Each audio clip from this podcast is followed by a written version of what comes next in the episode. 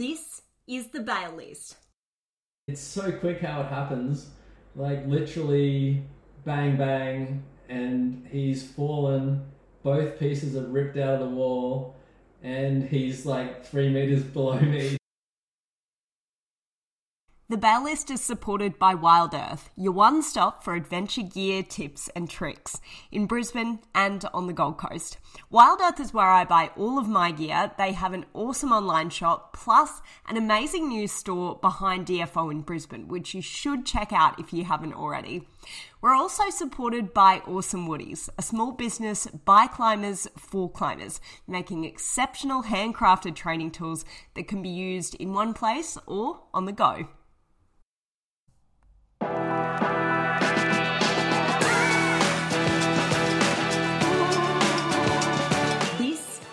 Bail List. Hey, I'm Nicole Groms. Hey everyone, remember me? I used to upload podcast episodes on a regular basis. It's been a minute since I released an episode, and I do apologize, both personally and professionally. Things have been very busy, but I want to thank everyone who has been asking about a new episode. The bail list is still here, and today's the day. I sat down with Ninderry resident Matt Fingleton to talk about a first ascent attempt on Mount Tibrogargan that just wasn't meant to be. Check it out. So, hi, Matt. Hey. How are you? I'm good. How are you? I'm good. Welcome to my home. We met like 10 minutes ago. Yeah. Um, and, you know, like I just said, I like doing these ones where it's like a blind date and I'm meeting someone for the first time. Um, but I do know a little bit about this story because you put it up on a little adventure climbers Facebook page. Yeah. And I've sort of seen you over the years on that Facebook page, like kicking around, doing rad stuff, but I don't really know a whole lot about you. So just give me a little rundown. I'm trying a new thing. I don't know if you've listened to the previous season last year, but I had people introduce themselves at the end of the episode and then I would edit it into the start, um, which is like my, I don't know, I, I was doing that because I thought it would kind of people would be a bit more warmed up and sometimes people are a bit like unwilling to talk about themselves Yeah. um, but I'm, I'm trying something different this year so uh, yeah I, want to hear what kind of a little bit about your climbing background a little bit about you personally we were just talking about how you live in Ninderry which I'm Yeah. sure a lot of people are very jealous of uh, yeah, my name is Matthew Fingleton. Um, I'm 43 years old. I started climbing when I was 30. Uh, I really wish I'd started earlier because as soon as you embrace that climbing, like from the very first sort of six weeks we did at Urban Climb, we started just at Urban Climb. I was just like hooked straight away, and I've been hooked for like the last 13 years. Um, so yeah, my climbing just went from starting in a gym for a year and then went to Thailand for a holiday, not particularly a climbing holiday, but like did my first lead climb outdoors in Thailand. in Tonsai Uh, yeah, or Railay uh, rally. Yeah, yeah. Um, and that was pretty cool. And then came back and just found some people at KP and sort of went from there and went to Bria. Um, and the first group of people that I met at Bria, one of them uh, was a trad climber, um, traditionally um, from France. And so we became good mates, and then I would just go and like second a heap of stuff at Frog on um, when in winter. Uh, so for me, I had a little bit of a trad climbing start, um, but then as you know, I went through the years. I just also jumped into sports climbing and um, just to push grades a little bit harder and bouldering as bouldering changed because the first um, the first bouldering competitions at Urban were literally like strip the walls, you know, from the bottom for five meters and then put up some routes and throw some mats down there and stuff. So, you know, that's completely changed into its own sort of sport. Um, you know, there's people that just boulder now yeah which never happened before. Um, but yeah, I like to do it all. I kind of like, I really don't like getting stuck in one thing. I think if you can climb as many crags as you can, as many styles, do trad, do boulder, um, do sport climbing, multi pitching, you know, you're just going to have all those skills to tackle any problem that you find when you're trying to on-site something. Um, or go to a new area or go overseas and do something, you know, you're going to have more fun. Yeah. Yeah, 100% agree. Um, I might just get you to move a little bit closer to the mic. So we've got a bit of a low budget uh, dirtbag style setup here. So No uh, yeah, the closer the better. It's very directional. So um, yeah, and you are leaving a bit of a, a legacy on your home crag of Ninderry as well. You've been bolting a little bit there. You were just saying. Yeah, yeah. Um, bolting a few routes there. It's I've been getting good feedback from them.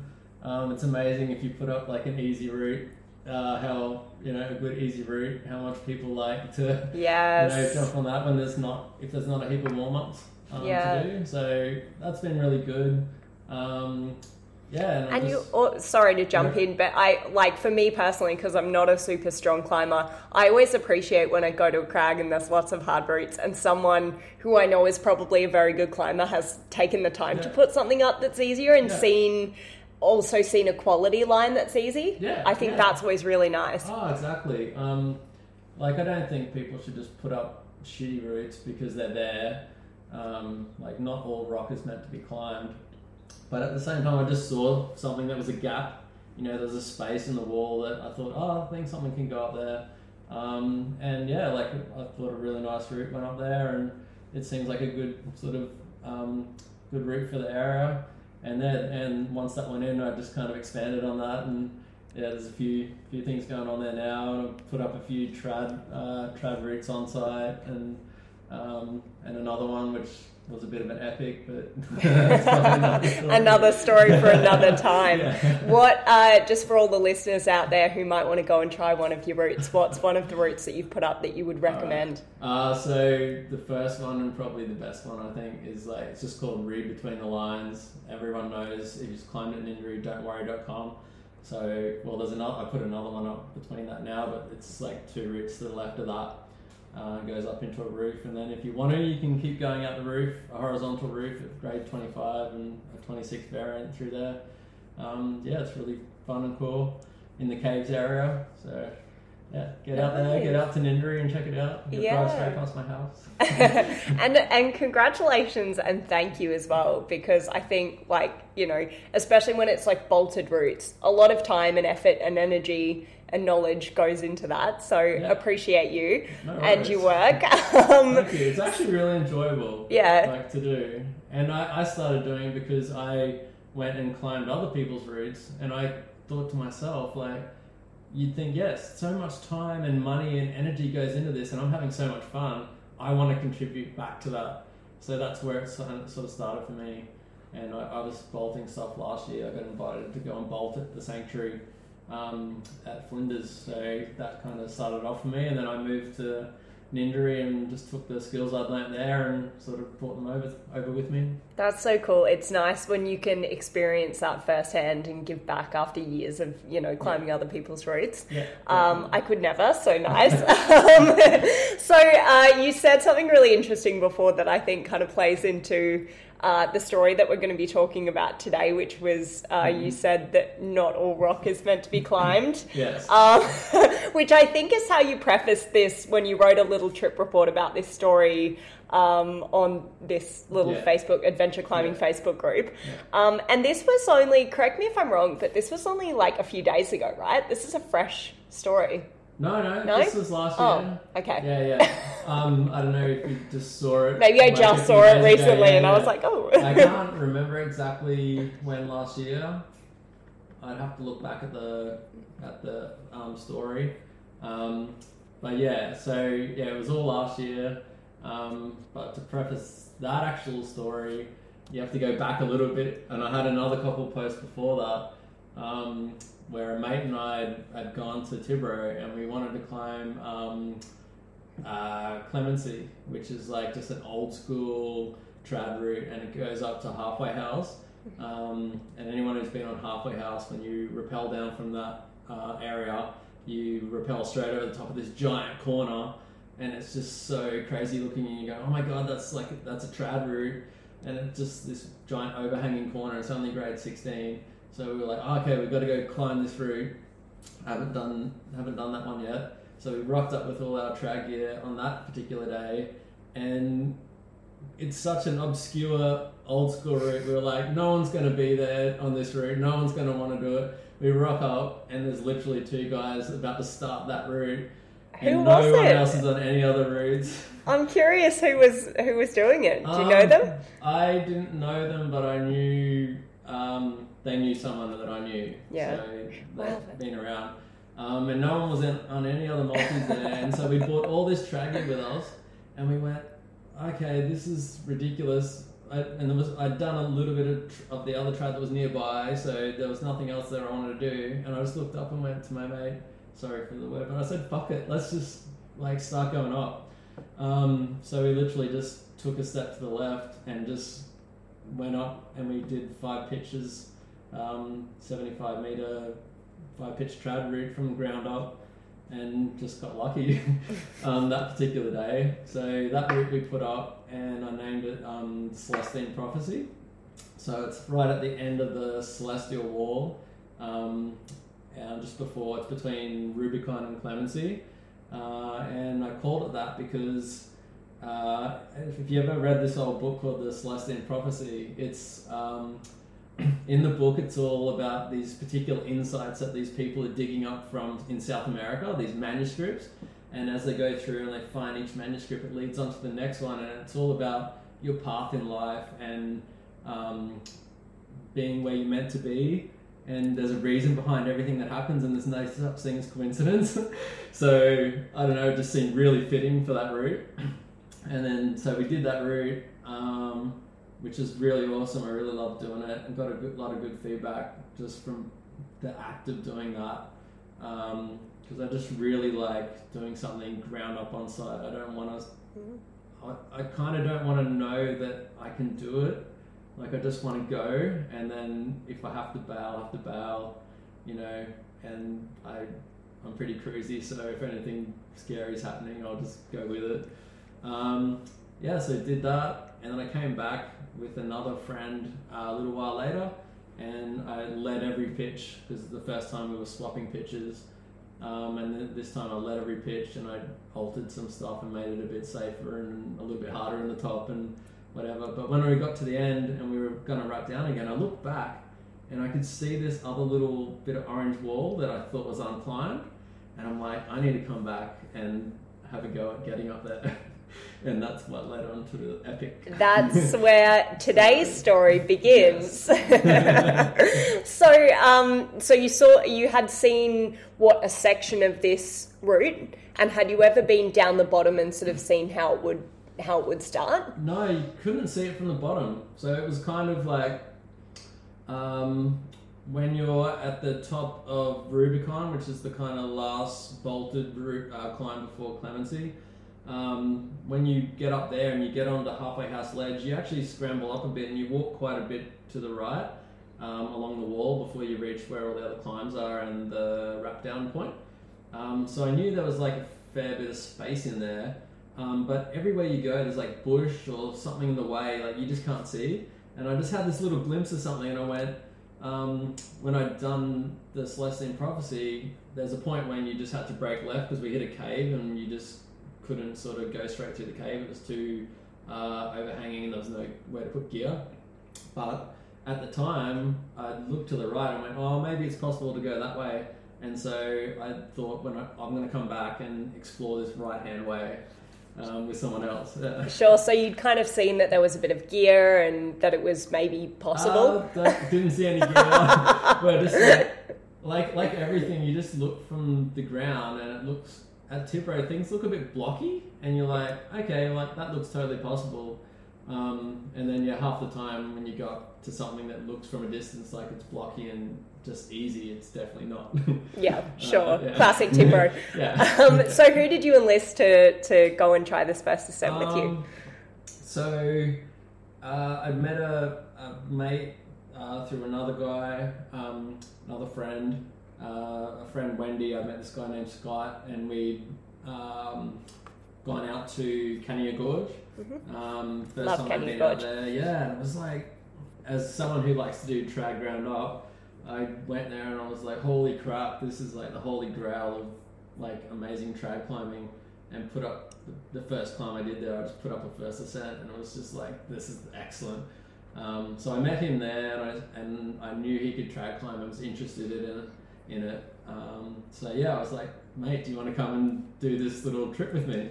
Yeah, so organised to meet him there and, and start up that adventure. Sure. So um, it starts to get interesting right from the car, right from the walk in. so let's just start there. okay. Uh, yeah, so we meet at the car park, and um, and he's he rocks out, and we're just organising gear and getting our ropes and our cams and stuff. Um, can I just jump in yeah. there actually? What I'm curious about, having never done a first ascent before in my life, mm-hmm. how do you approach um, a first ascent like that where you really don't know, like, you're not even really scoping the line beforehand? I mean, you've kind of just yeah. seen it from afar. Yeah. So, how do you approach that? Like, how did you um, figure out what gear you wanted to take, that sort of thing? Uh, as a trad climber, you you kind of can only carry so much anyway, which is roughly like two racks of cams and some wires and stuff, um, and a heap of other sort of safety stuff. And then you kind of max out. But because you've got two people, um, generally when I'm trying something like that, if we're kind of swapping leads, I'll take the two racks of gear and then the other person will take it like an extra rack. So if you encounter something on the way where you've just like used too many of one size, like you've got that extra, and you've got someone to sort of help with the load of it. Mm. Um, so yeah, in that case, we just went. Um, what do we take? I think we might have taken an 80 meter rope just to be sure um, with that single rope. Uh, and yeah, I took two racks of gear and, and he took one. So yeah, sure. that's what we organised at the car park. And then um, yeah, and then he's I've got my like approach shoes on ready to go, and he's just rocked out in his thongs, and I'm like, oh, cool. We love an yeah. approach plugger, we do. yeah, yeah. Uh, yeah, I was like pretty surprised, but yeah, I suppose like it's pretty crazy going up with Tibro. Sure, yeah. And it is lighter to carry, like a pair of thongs. I mean, I get it. Yeah, awkward to wrap in, but maybe not. I don't know. I feel like some people are like all terrain plugger wearers. Yes. And I struggle. I don't know. I'm more like a flat, you know, sealed road kind of plugger girl. But anyway. Um, but then I'll I've been climbing a lot of Coolum lately and started to not wear shoes walking in. So at all, yeah. no at shoes. yeah, yeah, okay. no shoes going in, and there's a very easy walk in there. Yeah, true. Um, and it's good for toughening up the feet. Okay. um, but anyway, yeah. So we we got all our gear together, our single rope, all our racks of gear, and at that point, um, I hadn't really said to him what I want to do. Like I just kind of he he thought maybe we are going to go and just repeat the route that I'd already done. So as we're walking to the wall, I was kind of like just describing, man, like I can see another line up there. Possibly, I just want to try it out. And because we'd gone to Cania and we'd both been looking at first ascent, so I'm like, you know, he's up for it. Like he's keen, and he was. Like he was like, oh, cool. This sounds like a great adventure. Um, yeah, so we started walking in uh, on the trail, like the normal trail, and we're just sort of going up the trail, and then I just went to take a step up, and I'm like, as you do sometimes, there was like a snake on the track, and I just kind of stopped. You know, you shouldn't like freak out too much, so I just stopped and like went, oh, snake, and it literally just went down off the step I was on, and then just went straight over his bare foot. Stop. yeah. An argument against approach pluggers there. Yeah, like luckily it was only like a green tree snake. Yeah, so oh, not cute. poisonous. Um, yeah, really cool snake, but you know might have not been as well. Totally. Yeah. yeah. Stressful. Yeah, so that was kind of funny. Um, and like I said in my story, uh, I'm like a real nature person. So uh, in the past, if I find a snake, for me that sort of signifies change. Because snakes, like, they shed their skin and, and like they're constantly changing. like, I, I don't really freak out if I see a snake. Yeah. I really like them. Um, so it didn't freak me out but it was kind of weird. Yeah, the snake like crawl over our feet pretty much, but it just went on. Yeah. You know? I think it's always really special when you see a tree snake. Like they're not that common, so it's yeah. nice. Yeah. Yeah, I see. You see him sometimes like climbing. I haven't encountered one on the wall yet. No. Um, like lots of people I've, I've been climbing at Bria or something, and Yeah. then someone's like, "There's a brown snake." in Oh. Bria, yeah, is I'm heinous like, for it. "Ah," and I never get to see one in the wall, which is kind of cool. Yeah, we uh, ran into a legless lizard on traction action at Oh, yeah? Tibro Yeah. and fully thought it was a snake. Yeah. But um, They yeah, long pointy nose. yeah, Yeah, yeah, we d- we didn't know, and I think we were um, well, I was on the ground, a friend was up on the wall, and um, and punted it off the wall because well, yeah, look, at, kind of at me, Yeah. um, but yeah, like we didn't know what to do, so yeah, maybe good to you know little uh, climbing hack there to to brush up on the difference between Oh, snakes definitely. and legless It's- lizards. It's good to know at least like what's a tree snake and what's Yeah. poisonous. Yeah, Yeah, exactly. just to know the really poisonous ones. Particularly if you're climbing a Brouillard. Yeah. Particularly at this time of year. yeah, yeah, I hear there's a lot of ground snakes. Yeah. get into little crevices and stuff. And Yeah, I've seen skins there, never run into an actual brown Yeah. snake. yeah, I don't want to like hit a jug and just like stick my face in front of one. Fully, That- yeah, that would be yeah, pretty heinous. not ideal. So after your encounter with the tree snake, Yeah, after I found the reptile, we just continued up the track, and um, it had rained the night before, so like if anyone's climbed at Tibro, you know it's like this black kind of really fine lichen on the rock, and at the very base of the wall, it gets kind of slimy because it doesn't get enough uh, sun and wind on that section. So yeah, we got rocked up to the wall, and I'm like, oh, it looks a bit crappy. You know, do you want the first lead? nice. and I've done that. I've done that. So um, where I thought we could go on this route was they would repeat the first uh, pitch of the route that I'd already done, and then uh, there's like a hard move straight off the belay on the second pitch, and then at that point I was like, okay, I think that's where it'll go right. So I wanted to give him the first pitch so that I could have a go at the second pitch anyway and see where Righto. yeah. So that, that worked out right. Um, so yeah, he started up the slimy, like, gross pitch, and um, when I'd done it previously, I'd only found like sort of a few uh, bits of gear. In in terms of the whole route, originally I thought the first pitch was probably the dodgiest one, like in terms of not having much gear. But he um he actually found a couple more pieces, and then as I seconded it. I went, oh yeah, yeah. There's actually, and thought it was actually well protected. So that was good to like, yeah, find a bit of extra gear on that first pitch. Um, so yeah, he climbed up that first pitch, and then he uh, set up an anchor and blayed me up to him. Um, so that was all good. We're all comfy, um, and then it was time to do the next one. so that was the new stuff. Um, so yeah, we started off. Um, yeah, I swung over to lead, took all the gear. Um, and on that particular start of that pitch, you kind of stand on a block, and then there's this thin little crack right in front of you, and there's some hard moves straight after that. And if you don't put anything in that crack, you're pretty much gonna just fall straight on the blade onto a ledge. Um, so yeah, put in like uh, little RPs. So anyone who doesn't know trad gear, RPs are just tiny little brass nuts, um, really small. Uh, so I put one in there, and I was about to do the move, and it was still a bit slick in that section. Like I hadn't dried off properly; the wind wasn't on it. Um, so I went, okay, I'm going to put another piece in here, and kind of locked a, a bigger RP over the small one, and I was like, and equalize those two, and I was like, yes, that's great. Um, so yeah, just did the first couple of moves. They were the same. I'd done them like twice before already, so I was like super comfortable in that section.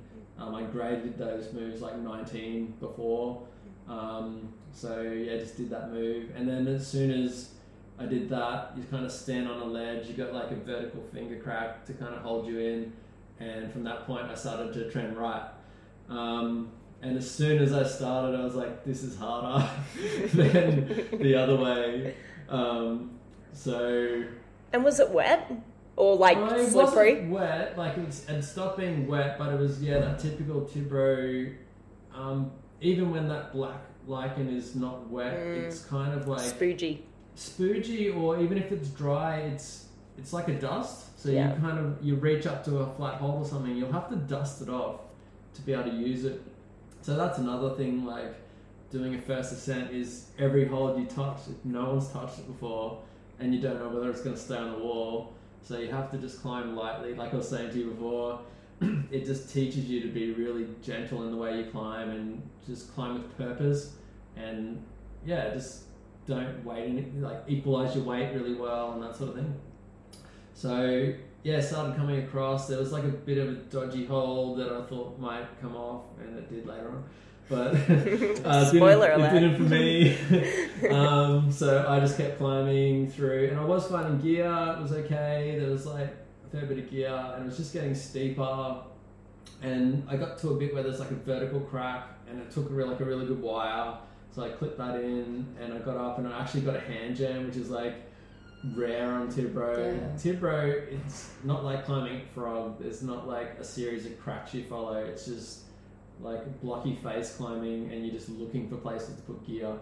Um, so yeah, got a bit of a hold in there, and then on the next part, I could see like a bit of a side pull, like at a stretch above my head, and I. This is like a move that got a little bit hard, and I'm like doing it above some gear, and I've done some hard moves already, so I'm a bit like it's starting to get a bit, little bit stressed. Um, and I'm- I'm trying different ways to do this move, and I'm like, okay, dude, take, which is really hard because like if I'm doing something ground up, I want to do it on side. I don't want to fall, and I'm like, okay, just take. I need Yeah. to like figure this out. Um, so yeah, I'm trying to find a way to do this move. I'm like, I can see possible holes, and if you are, say, you're in a scenario where you were just doing a route someone already had already done, you would have a grade for that route. You'd have some sort of a description, and so you go, you know that move is possible because someone's done it before you. You know there's probably something there, but because you're doing it sight unseen and just trying to make it up as you go, you just have to yeah sort of hope and trust there's something there. So I did some weird move where I had to climb sort of left, kick, put my foot on a block which I thought was going to pop out and kill my belayer to make a move to get to this other hole. And I'm like, oh yes, God, thank God that is a hole, and there is a piece of gear I can put next to it. So I did that. That was all fine, um, and continue climbing on. And at this point, I'm just sort of going. I need to find a belay soon. Like if I keep doing harder and harder moves up the wall, and then I get to a point where I can't belay Scott up, it's just going to be really hard for him, and it's going to be really scary and not safe. So at that point, I'm like, okay, I'm ready to find a belay now. I need to find something. Um, and just above me was like this little section orange rock. And anyone who's climbed like Rubicon and the other bolted things on that side of Celestial Wall, it's like the orange rock is like the really nice bomber stuff. Um, so I could see this little bit of orange stuff above me, and I'm like, okay, I'm gonna work towards that. Um, so I reach over this little ledge that was there, going, I need to find something up inside that, and it was just this ledge was nice rock, but it was just slopey, and I just went, okay, I'm gonna have to do like this heinous mantle on this slopey ledge now, and I knew I wouldn't be able to reverse it if I did it, so I just had to do it. There's How- nowhere else to put a belay. How run out were you at this point? I know. It, um, to say that it wasn't run out, like uh, the pieces below me were probably like my body length or something, so it's not like stupid um, distance to fall or anything, but it's just yeah, you just don't want to fall, Yeah, of course. especially with trad gear. Um, so yeah, I did the move, uh, knowing that I wouldn't be able to reverse it, and I stood up in this little alcove, this little scooped alcove, and I'm like, from underneath, I thought I could see like a horizontal crack or something, a break that I could put stuff in. So I stand up, and there's like nothing to grab.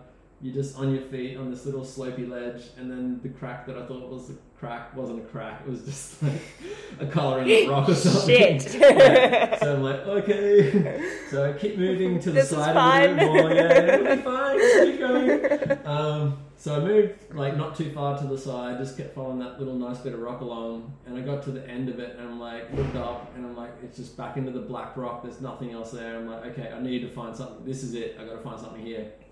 Um, so I just found this little kind of little nest of cracks that were in front of me, and they were like really quite small. Um, and so I made my anchor there, and I had like a 0.75 Dragon cam, which is like a, um, I think it's a green one. It's very small. purple. It's, oh, it's not too small. Like that's okay. Oh, I thought it was. I for some reason when I read that, I thought it was like a one of the really tiny ones. Uh, the other two are tiny, tiny. Oh, tiny right, ones. okay. Like microcams. This one wasn't too small. Okay. Like this was like one you'd happily sit on. Um, so th- it's kind of the one that made it sane. um, so I got that one in, um, not too deep either. It was kind of a weird flaring crack, and then just underneath that, the only other place I could put because you want to if you're doing like a, a trad anchor, you want to have three pieces ultimately if you can. Um, and got two like of my smallest microcams I had into this other part of the crack, and I equalized them all with a cordelette. Uh, tied a figure eight in the end of that, so it was all equalized, and then clipped myself directly into that with like a locking beaner in my belay loop, and then I also, as an extra safety, um, put my adjustable safety onto the biggest piece, the 0.75. Well, that's a um, good idea. Yeah. Just yeah. just because I know there's a few like newcomers, a few young players listening to this, can you explain really briefly like why you why you would equalize a trad anchor um, or, so- or any anchor really? Yeah, yeah, any anchor, definitely. Yeah. Um, so even if it's a bolted anchor, but sp- specifically if you're dealing with trad gear, um, if one of those pieces was to pop, you want equal pressure on all the pieces at once. So when you equalize three pieces, all of those uh, pieces of the anchor are taut on each piece, so that if one piece popped, it wouldn't put additional pressure pressure on the other two, like a shock loading.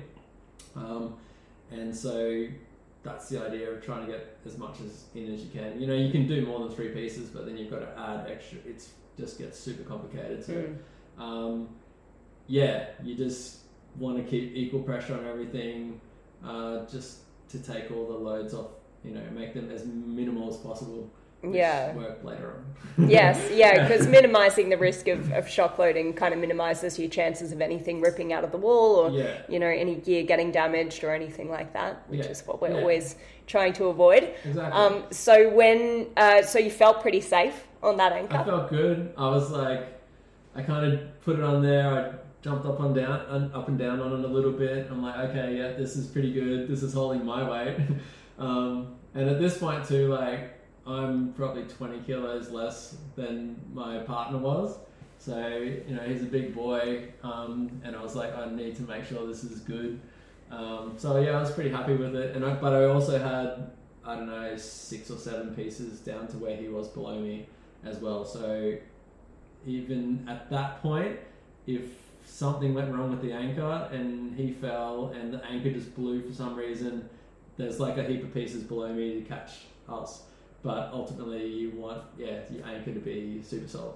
Yeah, Yeah. great. yeah. Um, so I put him on belay. I'm like, yep, come on, mate, time to come up. Um, and he'd seen me sort of struggle. And as I was climbing as well, I was obviously conversing with him the whole time. And I'm like, um, dude, this is harder than you know what I was doing before. This is this section's hard and blah blah. And he saw me trying to do the weird move and whatever. So he starts off, and then I think uh, I mentioned before that there was like a dodgy hole that was pretty close to the as soon as I went right um, earlier on. So he starts going through, and literally like four moves into coming up, he's just like my belay just goes tight Oh, as I'm watching him, and that hold he literally grabbed that hold and it exploded out of the wall, and he just fell Oh. backwards. yeah, Um, because Tibro is loose. I think for anyone that's maybe only climbed it, um, well, not only, but yeah, if, if people have only climbed it slider yeah, or even say traction action or something that's sort of really well trafficked, yeah, you might not realize, but there are parts of the mountain that are, uh, in fact, significant parts of the mountain that are quite loose. yeah, yeah, definitely. As you move from uh, Celestial Wall and you keep coming around to the side that cops more sun, uh, definitely there is stuff there that will just come out. so we'd already encountered some of that like on the way. A lot of it is avoidable, so you just try to avoid it as best as possible. But yeah, sometimes you just grab something that's going to come off. Uh, so you got to be real safe. So yeah, that's what happened to him. He, but it, you know, he was seconding, so it was all cool. He just fell like a couple of meters, got caught by the rope, and was like, "Oh shit, that was unexpected." Had you used that hold or did you skip Um, it? I touched that hold, but I it felt like a bit dodgy, and I'd said it to him like I, I think there's a dodgy hold in behind this block, and but when you're just climbing along, sometimes you just grab something and it'll feel okay, and you put your weight onto it, and then it's not. Um, but yeah, so that's what happened to him. He grabbed that and fell. Um, so that's fine. He swung back on, and then he just continued on. He's taking my gear out, um, coming up, and also at that point, because he'd fallen on the anchor, and I caught him on the anchor, it, it just gave me that little bit more sort of um, assurance that I'd set a good anchor, um, and I was kind of glad that he'd fallen earlier. So that was good, and yeah, he kept going up with not too much worry, um, just pulling out pieces, and sort of yeah, agreed that spot where I'd done the weird move was like a bit hard, but you know, and again, like I said before, once you know it's doable and a way to do it, you see someone do it, you know, you can, it's in your mind, you can do it, um, it's possible. So yeah, he did all that, pulled that out, and then yeah, came up and did the slopey move onto the thing, and he kind of shat himself a bit. It was like I don't want to do this, but I was like, just yeah, you're good, man. so yeah, he did that move, and he came up to me, and um, and then came over, and so at that point, it's just me and him both clicked into the anchor. All the other gears off the wall, he's cleaned it all and brought it with him. Um, and at that point, he's I asked him, "Do you want to do the next pitch?" And he's like, "Yeah, okay, no worries." He wanted to give it a go. Um, so I gave him all the gear, and he's all ready to go. We sort of sort the rope out, so I'm on belay uh, in a different way than you know when I'm belaying him up. Oh, actually, for that point, I had two different belay devices. So when I was belaying him on my anchor from him seconding, I had him just auto blocked on an ATC. Um, I just find that really easy when you're on the anchor to control. Um, there's no slippage through like a grig or anything when you're like uh, doing it that way, and it just auto locks straight away, which had happened when he fell. Um, but then when he went on to do the lead, I swapped to a Grigri, um, particularly because when I looked up from where my anchor was, there was like this kind of tottering pile of things like straight above our head. Um, and I was kind of like, we had helmets and everything, but I was like, you know, if I got knocked out, like, I'd have that extra assurance of like a self locking device. That's so smart. that- yeah. Um, which turned out later on that it was good that I used that particular device. Um, but yeah, so he's all good to go, and it's kind of again that black Tibro rock, and we're like looking for gear and okay, which where we're going to go, kind of just talking about it as he's about to take off. Um, and about a meter and a half above our anchor, I could see like one obvious spot, and we sort of agreed, okay, like you can kind of not do too much of a hard move and get a piece in there. Um, so that was like a 0.5, so it was a bit smaller than the other one. Still not like tiny, tiny, but you know, on the smaller scale. Um, so you reach up there, put that in, put the rope in, all good. Uh, and then he started to move to the right a little bit, and there was like a rock out there that I thought looked dodgy. That at one stage, when I was sort of sorting out my anchor, I was like, "Oh, there's like a crack there. I could use that." But I looked at the rock and I'm like, "There's a there's a crack running right around that. Like, if I put that piece in there and it got loaded, it could literally just explode it off just from the pressure of the cam opening onto it." Um, so he starts to climb and he and he hits that hold and literally again like the rock just explodes out with his hand and he flies back and lands next to me on the wall just caught by the single piece above us and me on the anchor. And at that point he got a little bit freaked out and he just said to me like oh well that's the second ever like fall I've had on track here. And I'm assuming like the, the one down the bottom was the first one. So that was cool and but he still wanted to have another go That's badass. yeah, yeah. So I was like, that's cool. And the piece held, so that was great. Um, so the fall wasn't bad or anything. It wasn't a factor two fall at that stage. Like it was just equally the same distance of rope from my belay to the piece, and then back to him because he fell straight next to me. Yeah, let's just talk about that for a second. So, factor two falls. Yeah. Um, can you just explain what that is? As so, my knowledge of a factor two fall is when, uh, say, you're belaying somebody out, um, and say the piece is like one meter away or one and a half, like it was in this case. If you'd fallen twice the amount of, if they'd fallen twice the length of the distance of the rope from you to the piece, um, the, the distance of rope from them to the piece was twice that length, then I, I, I think by definition that's a factor two fall. And why it's so important is, is that it actually increases all the forces that happen on all the pieces on the anchor, on the rope, everything by a lot. Um, probably by two. um, and if you ever like look at your rope when you're buying a new rope, it'll say something on it like this rope is rated for like between five and seven factor two falls.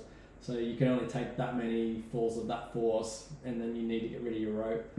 Um, oh, I didn't know that. Yeah, yeah. Wow. So yeah, always look at your rope. Like, I mean, in 13 years of climbing, I think it's that and maybe one other factor two fall. Like, it's not very often you're going to have a factor two fall. Um, If you make good choices, climbing yeah. stuff. Yeah. Yeah.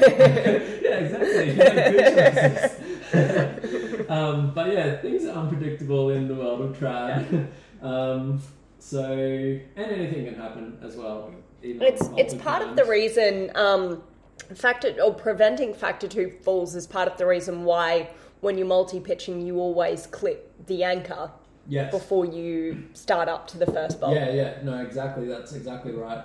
Um, so that if you didn't make it to the first bolt or the first bolt blew, um, you were still caught by a piece on the anchor as well. It would probably still be a factor two fall, but yeah, It would reduce the load yeah, coming down on load, the yeah. uh, gear. Yeah. Yeah. Um, so yeah, at that stage he swung in next to me. He's still on the piece. The piece is still in the wall. Um, and he's like, okay, I'm going to go again. Okay, so reassess. And obviously that hole's not in there anymore. So unfortunately, it didn't make any new holes. Like sometimes when a rock falls out, it like makes another hole underneath or something.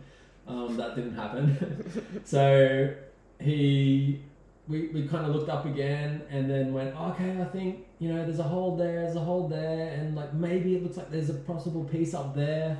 Um, so he, we kind of guessed what we what size piece we thought the one we could see was from the anchor, and he sort of had that on his harness ready to go, and then climbed up again through that section, and he got to a part of the hold, and I think it's like classic Tibro rock. He's grabbing something, and he's like, "Oh man, this hold's slippery," while he's trying to get this piece in, and he goes to put the piece in of the size he thought it was going to be, and it wasn't that size, so he had to, you know, hold onto the shitty hold, put the piece back on his harness, find the other piece that he thought it was going to be, and he's putting it in, and he's kind of shaking at that Oh point, and then like at that point I'm like, fine, it wasn't that much further than where the other piece was, and he'd already been caught on the on the first piece that we put in, so I'm not too stressed about it. Um, so he gets the next piece in that he wanted to put in there, and shakily clips the rope in. But as soon as he clips the rope in, he comes off, and like it's so quick how it happens. Like literally, bang bang, and he's fallen. Both pieces are ripped out of the wall, and he's like three meters below me. um, and taken like a factor two fall straight onto the anchor with no other pieces in the wall. So all of the pieces that were in below him ripped, Yeah, and the one it's so sorry, the, he had two pieces in, and then he clipped a third. no, just two pieces. Oh right, So he, okay. He was still hanging on the one that he'd fallen on on the previous fall, and so we just assumed that's a good piece. Like Sure. that's, he fall, he's fallen on already. It didn't come out, um, so didn't bother to check it or like reassess that, Mm. and just continue climbing and just had the piece that he had trouble getting in.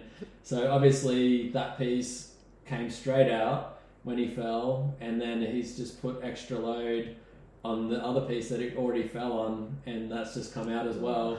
Um, and it just happened so quickly, like literally when I wrote about it, because I, I came home that night and I just thought I need to just write about this and get it out, and it was more a case of like a cautionary tale of like you know just got to be careful, like always be careful because anything can happen. Um, and I was just sat there writing about it, and then I just thought, yeah, like literally, you can just blink, and from the point of like blinking to opening your eyes again, like someone's fallen like that quickly. Um, so yeah, literally, he fell past me to my right, Um, and I, I think I must have kind of swung to the left a little bit to avoid him as he went past me because he was climbing pretty much vertically, almost above me. And um, as he's like gotten caught by the rope, um, at that point, because he's fallen to my right, his uh, lead rope swung over the top of my arm, and I'm because I pulled straight down on the brake side of the um, belay device, which is the gree and the lead ropes like come over my arm and kind of lock my arm to my body, um, and I'm s- sort of twisted to the side, like looking down at him, and he's just kind of starfished, caught by the rope. And I'm just like looking at him with the blurry background of the bottom, like 45 meters away. And then I just like look up back up at my anchor and like, yep, still holding. Thank God. and it's just like that split second where you're like, if that didn't hold, like, and just exploded out of the rock, we would have just both tumbled 45 meters to the ground and either, you know, survived being pretty messed up or being dead. Those things are pretty amazing. Um, that own, I, I think you can trust the, that the gear can do the job it's supposed to do. It's whether it's about where you placed it. Sure. Um, and you can only assess that visually as well, like because you just see what's in front of you. You don't know what fractures are in the rock behind you or what's going on um, with the rock. So you just try to be as precautionary as you can, be as safe and sound as you can, yeah, and equalize things. And yeah, in this case, it worked. Um, And was he okay, your climbing partner? uh, he he sort of banged his ankle on the wall a little bit. Um, it wasn't like he had a big sprain on his ankle or whatever. And while he's hanging there, he sort of said, "Oh, my ankle feels a bit sore." And I said, "Dude, like I can lower you to the ground from here. We're still close enough to the ground. Like if you want to, I don't care about the gear. Like we can bail if you like. I can just lower you straight off the gree And he's like, "No, it's okay. I'll you know come back up to the belay." Um, so yeah, to his credit, he came back up because it would have been very easy at that stage to just go, "Nah, get me out of here," um, which would have been fine. Um, very understandable.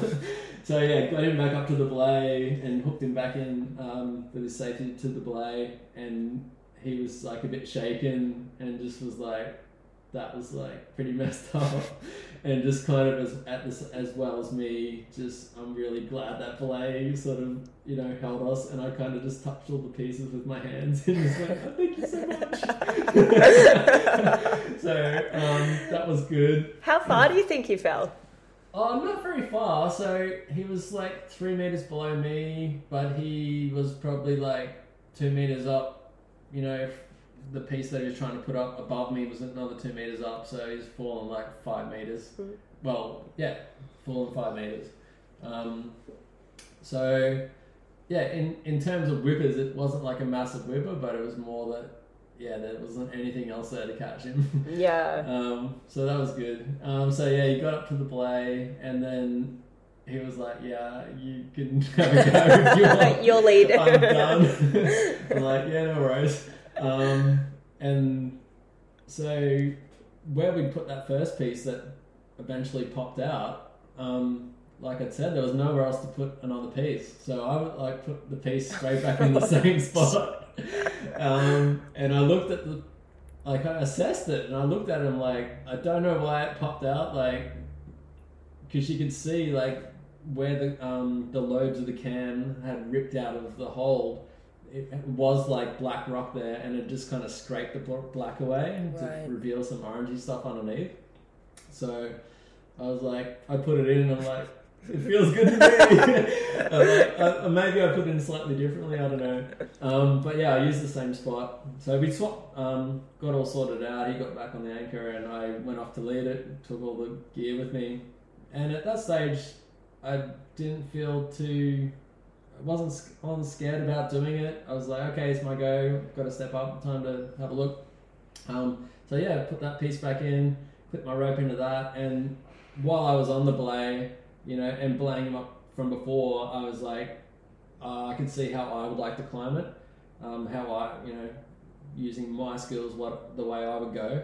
Um, so yeah, I was like, okay, I'm going to do that. So I just reached out to like a big side pull on the side and kind of tensioned myself over um, to a spot and pulled up and on. And at this point, I'm like kind of traversing sideways, like three meters or so. Um, and I did that move off the belay, and I'm like, cool, I'm, I'm going now. I'm like, gotten past all the, where the scary shit was happening um, into New Rock, and I pulled up and I'm like, yep, no more gear. Okay, just keep climbing. And that just kept happening for another 10 meters. so I was climbing, um, sort of traversing left for three or so meters because I was trying to avoid that big stack of rocks that was above us. Because I could have kept going straight up, but then I would have probably been touching the things that looked like they were just going to fall on us.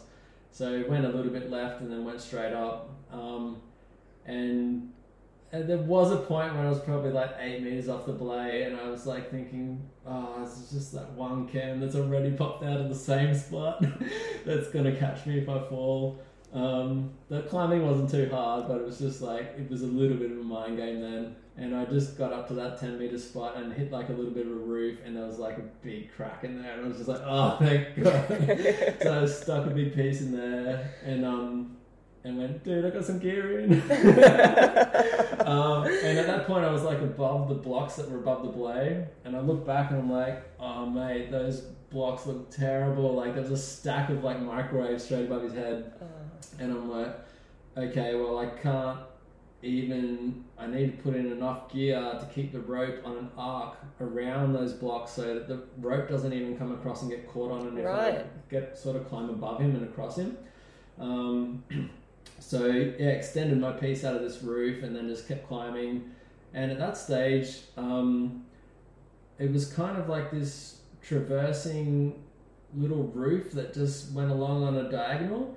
And I'm just sort of under this roof the whole time, and I'm just constantly looking for a way up. And every time I'll go along, put another piece in somewhere when I could find one, and I'd sort of blindly reach up over the edge, and it'd just be more of that black, like dirty Tibro rock.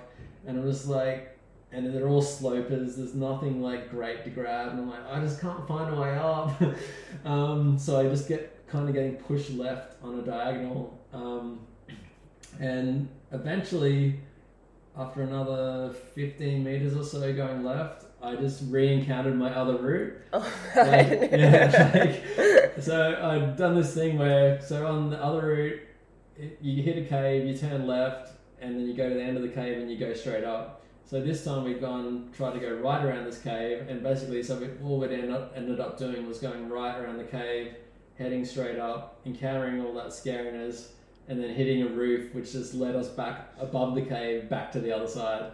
Um, so at that stage, I was like, stuff this.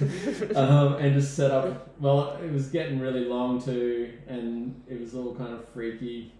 So I just set up another belay at on my route, um, and said, "Yeah, come up." And he got through that all okay. Then sort of followed what I'd done and came back up, and he's just he got over to me, and he was just like, "Thanks, dude, for getting us out of that."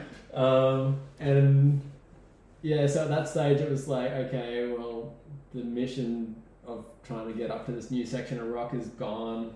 Like we're back on the other route now, and then we look behind us, and you can kind of see like Beerburrum and uh, out to the coast from there, and we just had this big circle of rain, like coming in. Like we weren't in, in rain, but we could see like this kind of circle of rain encircling the mountain Yeah. and coming towards us, and, And like, it comes in fast. yeah, too, so- yeah. So you're just like, I don't want to be trapped on here. Like it's so slippery, and we've had enough now. He's Yeah. just like, oh yeah, I've had enough. And um, when we looked over to the left, you could see like four meters or so away some of the bolts from Rubicon, and we're like, okay, we need to get off here. How are we going to do this? Um, so we ended up. I'd set the belay up, brought him over, and we're like, okay, we need to get over to that single bolt. then we need to rap off that single bolt down to one of the anchors and get off this thing. Um, so we climbed about four meters sideways, and I'd had like a bail beaner from the first time we'd gone up, and I didn't really want to use it, um, but it was just like, yeah, we need to get off safely, well, as safe as possible. Don't ever like rap off single bolts. but anyway, if you got to do what you got to do. Um, so yeah, we went over and we rapped down off that single bolt, made it to the anchors of this bolted route that we knew, and then rapped a couple of pitches down that, and then right at the end, like the last pitch is like 45 meters or something, and well, we bought it. Oh, no, we, no, sorry, we didn't have an 80 meter rope. We had a 60 meter rope, I think. Whatever, whatever. I think you said rope. 60 on Was the, it 60? yeah, on Okay, Facebook, yeah. been 60. Um, yeah, that was. Which would explain, Yeah, yeah. yeah. so anyway, like uh, simul rapped, so we were both on one end of the rope at, from the last anchor just to get down quickly because it was because of the rain Mm. we thought was coming pretty quick. So we're like, oh, we both better get down pretty quick. Um, so simul rapped down that, and then both ended up like five or six meters above the ground, and went and just kind of disconnected from the rope um, carefully and just scrambled the last bit. And then just as we touched down, the rain, which we thought was just going to come and just smash us on the walkout, just kind of dissipated and just disappeared. And we're like, okay, like the mountain just really didn't want us to do this at this time, and it just sort of said go away. and we did, and so we safely made it back to the ground, and then yeah, walked out and. Yeah, our separate Yeah. I mean, kind of lucky that uh, that the Rubicon bolts were so close. Actually, I mean, Yeah. not that you know, if if you need a bail safely and you have to leave behind your own gear, obviously you should Yeah. always do that. But it is Yeah. nice to not have to leave anything behind. Yeah, I've never had to do it before, so You've never had to No, do I've it. never had to My God, I do it every bloody weekend. yeah, I've never left anything behind, so um, yeah, just to bail off a single bolt was okay. Um, I had I had done that once before doing sunburnt buttress. Have you ever done that? route? no, I haven't done it. Uh, it's like good, but then at the end it says to just rap down through all these anchors. And we started rapping down, and we're like, I can't find the bloody anchor. and I had some gear as well, and just found a single bolt with happened to have a placement next to it, and I just put a placement in there and had two pieces. Brought my mate down, but then I had to go through the single bolt, and I didn't leave a piece actually, because that um, particular hanger was like a really curved one. It wasn't sharp, and I just put the rope straight through it. and Not advisable. also not do that. Yeah, yeah. Um, but yeah, like I think definitely you always got to be prepared to bail and be prepared to leave gear behind if you have to because your life's more important than gear. Um, but in that case, we didn't have to, so Mm. okay. Yeah, bail beaners always very very handy. yeah, yeah. Mm. I've actually got one like a rated, really small beaner on my chalk bag. Um, like it's like a mini beaner, but it's actually rated, so it's always there. Oh, like a. Maillon? No, no, it's like a proper beaner. Oh, It's right. like Metolius make this tiny little beaner Oh. um, that is like yeah, it's rated as much as a normal big beaner, but it's Oh, really cool. small. So um, just sort of have it on us all the time. That's really handy. yeah. no, it's a good idea. So explain. Um, we were kind of talking about this before you kind of touched on it. The um, significance of of switching to the gree You sort of explained that your when uh, your climbing partner fell, that your hand was kind of trapped underneath Yeah. the rope. Did you? Were you like not able to sort of you know lock it properly or? I've already locked it at the point when he's fallen, and because the piece would still take a bit of force to pull out. So at that point, it's already caught as such. Um, so I've already pulled it down and caught it. But then, as he's fallen past me, it's made because he's fallen below me. So normally, if you're belaying someone, they're normally like above you, um, and you're pulling down on the device, and that's pinching the rope and causing it to break the rope. Um, but when they've fallen past you and there's no other pieces above, um, it's basically the rope is pulling sideways and downwards. Um, and because I'd used a gree it had, and my arm had been trapped, it had kind of locked um, as the ropes traveled past me and over my arm. It's kind of locked the device extra as well. And at that point as well, I was like, if I had an ATC, and with an ATC, because it's not self-locking, it's completely reliant on you pulling down and creating force to stop the rope traveling through the device. Um, I was like, if I'd used an ATC at this point, I'm not sure if once the rope traveled over my arm, whether I, because at that point you'd have to have almost upward force on the rope to, to stop the rope being pulled through and downwards. Um, so, yeah, I'm not too sure what would have happened in that case because if my arm had been trapped and I couldn't create some sort of force in the opposite direction of where he'd fallen, um, technically, I suppose the rope could just keep traveling through the device, and he would yeah fallen down as well. So Yeah, that's a really good lesson because usually, I mean, I, I don't know, is it standard that you take both of your belay devices when you're doing an adventure plan? all. I think most people would probably even just have ATC Yeah. just because of the weight, because Mm. the Gree is pretty heavy. Um, and to be honest, in the past, most of the time I have always just had ATCs.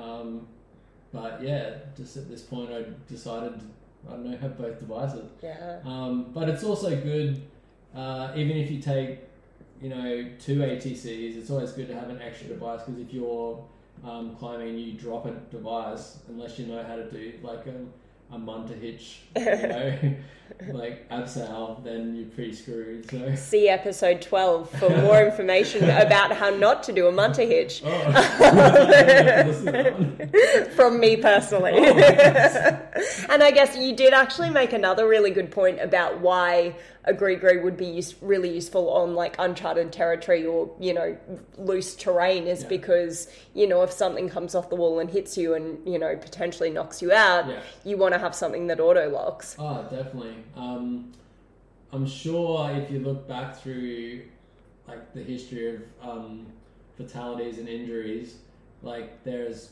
plenty of cases where someone has fallen to their death because their belay has been knocked out and they haven't had like a self-locking device. Um, so it's really just like weighing up the risk of um, having it or not. Like you know, plenty of people just climb with ATCs.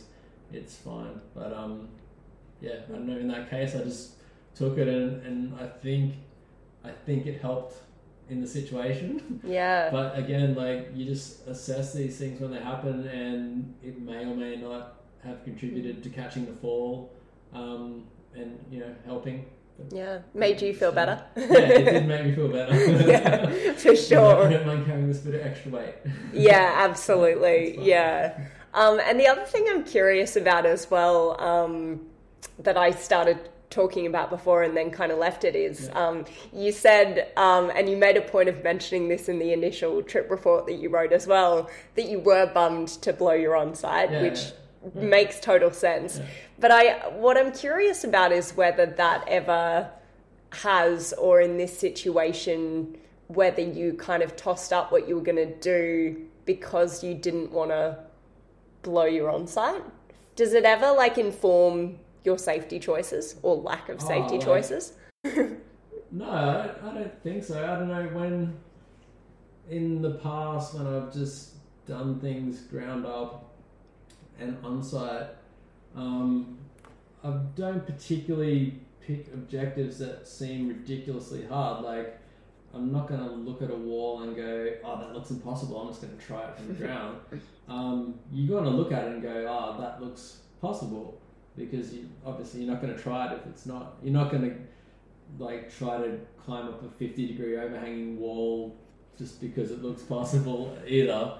Um, yeah, so you just pick your battles, and I always try to like pick something that you know I think I can do, and it, yeah, it's worked out so far.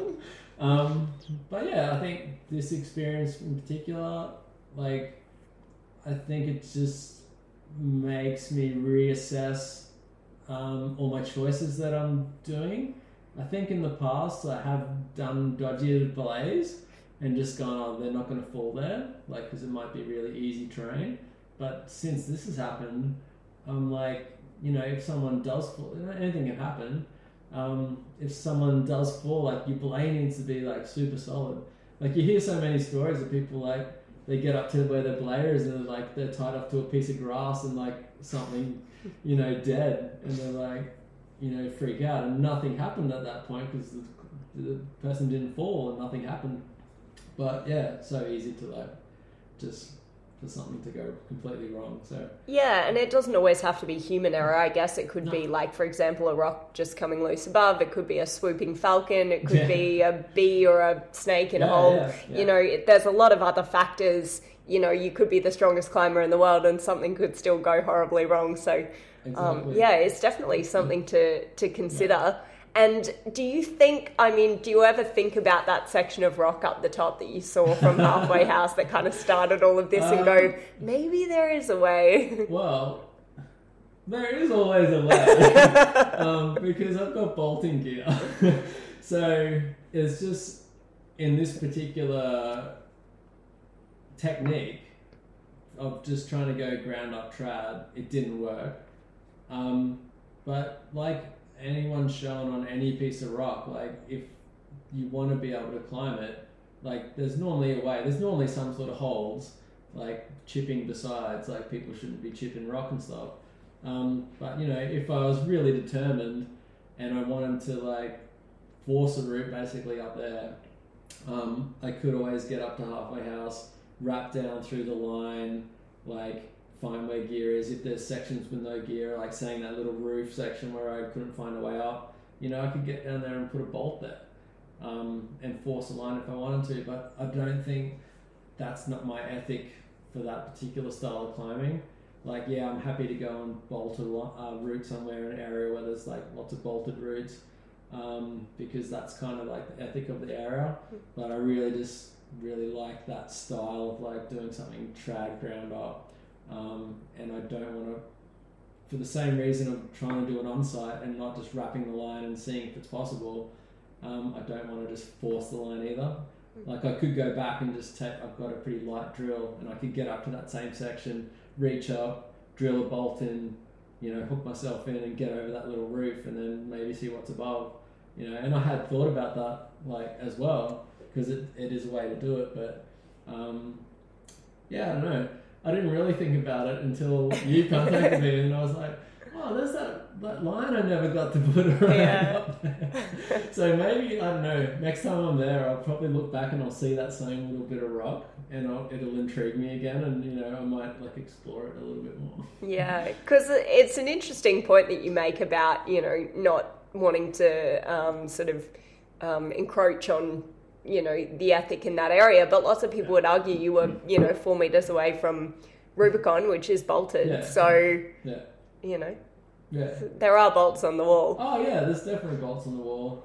Um, but there's definitely there's many styles of climbing, and they're all um, you know as justified as each other. Like, and I think the good thing about some somewhere like Tibro is that they can all live together on the same wall, and it's really good. And you can have mixed routes too. You know, you can have routes with trad gear and have bolts where there's no gear to place.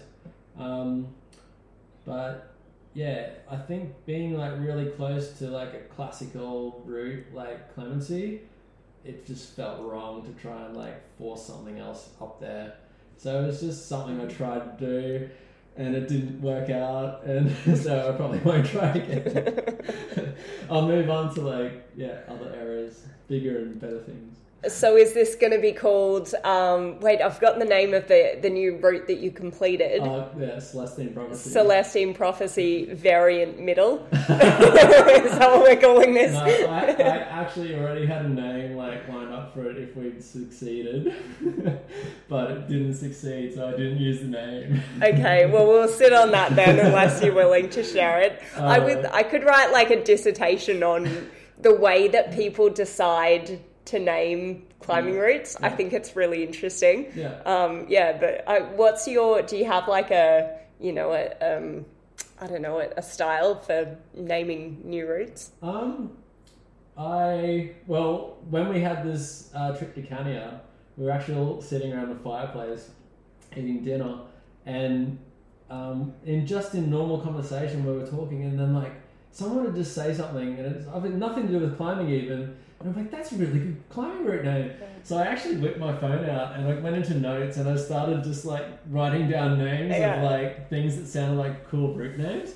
Um, but yeah, so I actually have now like a big collection of names that I, if I'm doing a new route now, I actually go back to that and I'm like, oh, that looks appropriate. Yeah. like I use that. Um, but generally, if you're like bolting in a certain area, there's there's sometimes like a theme, you know, like um, when you when we were bolting at the sanctuary, we had like a bit of a theme on the different walls, and so we try to have names that with within that theme. um, and even at Ninderry, like um, there's kind of themes in the areas, but like Yeah. the one, the 19 that I've done, I called read between the lines because it, there was like this unbolted section between like existing lines that have been there for 10 years, and I'm like, just read between the lines. Yeah. it's like an obvious route there. Um, so yeah. I like it. yeah. For anybody who, um, you know, has dabbled in a little bit of um, ground up trad first ascenting, or anybody who is uh, interested in doing that, do you have any advice? Um, set really good belays, obviously. just be prepared. Like I think a lot of it's a mind game. Um, you just want to be um, confident in placing your gear. Um, you probably want more gear than you think you're going to need because it's a whole nother thing to to try and travel really light and have like hardly anything because you're probably going to get yourself into trouble. At least if you have more gear than you need, you can always bail if you need to, or you can put extra gear in if you're freaking out or whatever. Um, so that's good, like safety wise, and just pick things that are within your you think are in your ability as well. Um, don't get yourself in too deep.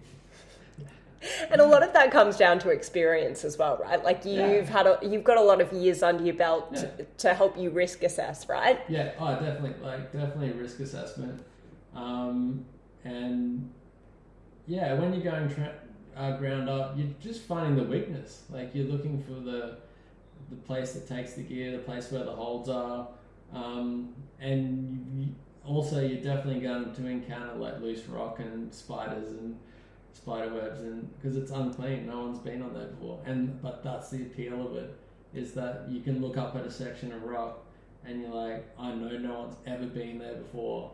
Um, and you're like the first one to try and sort of make your way through there and find sort of a path.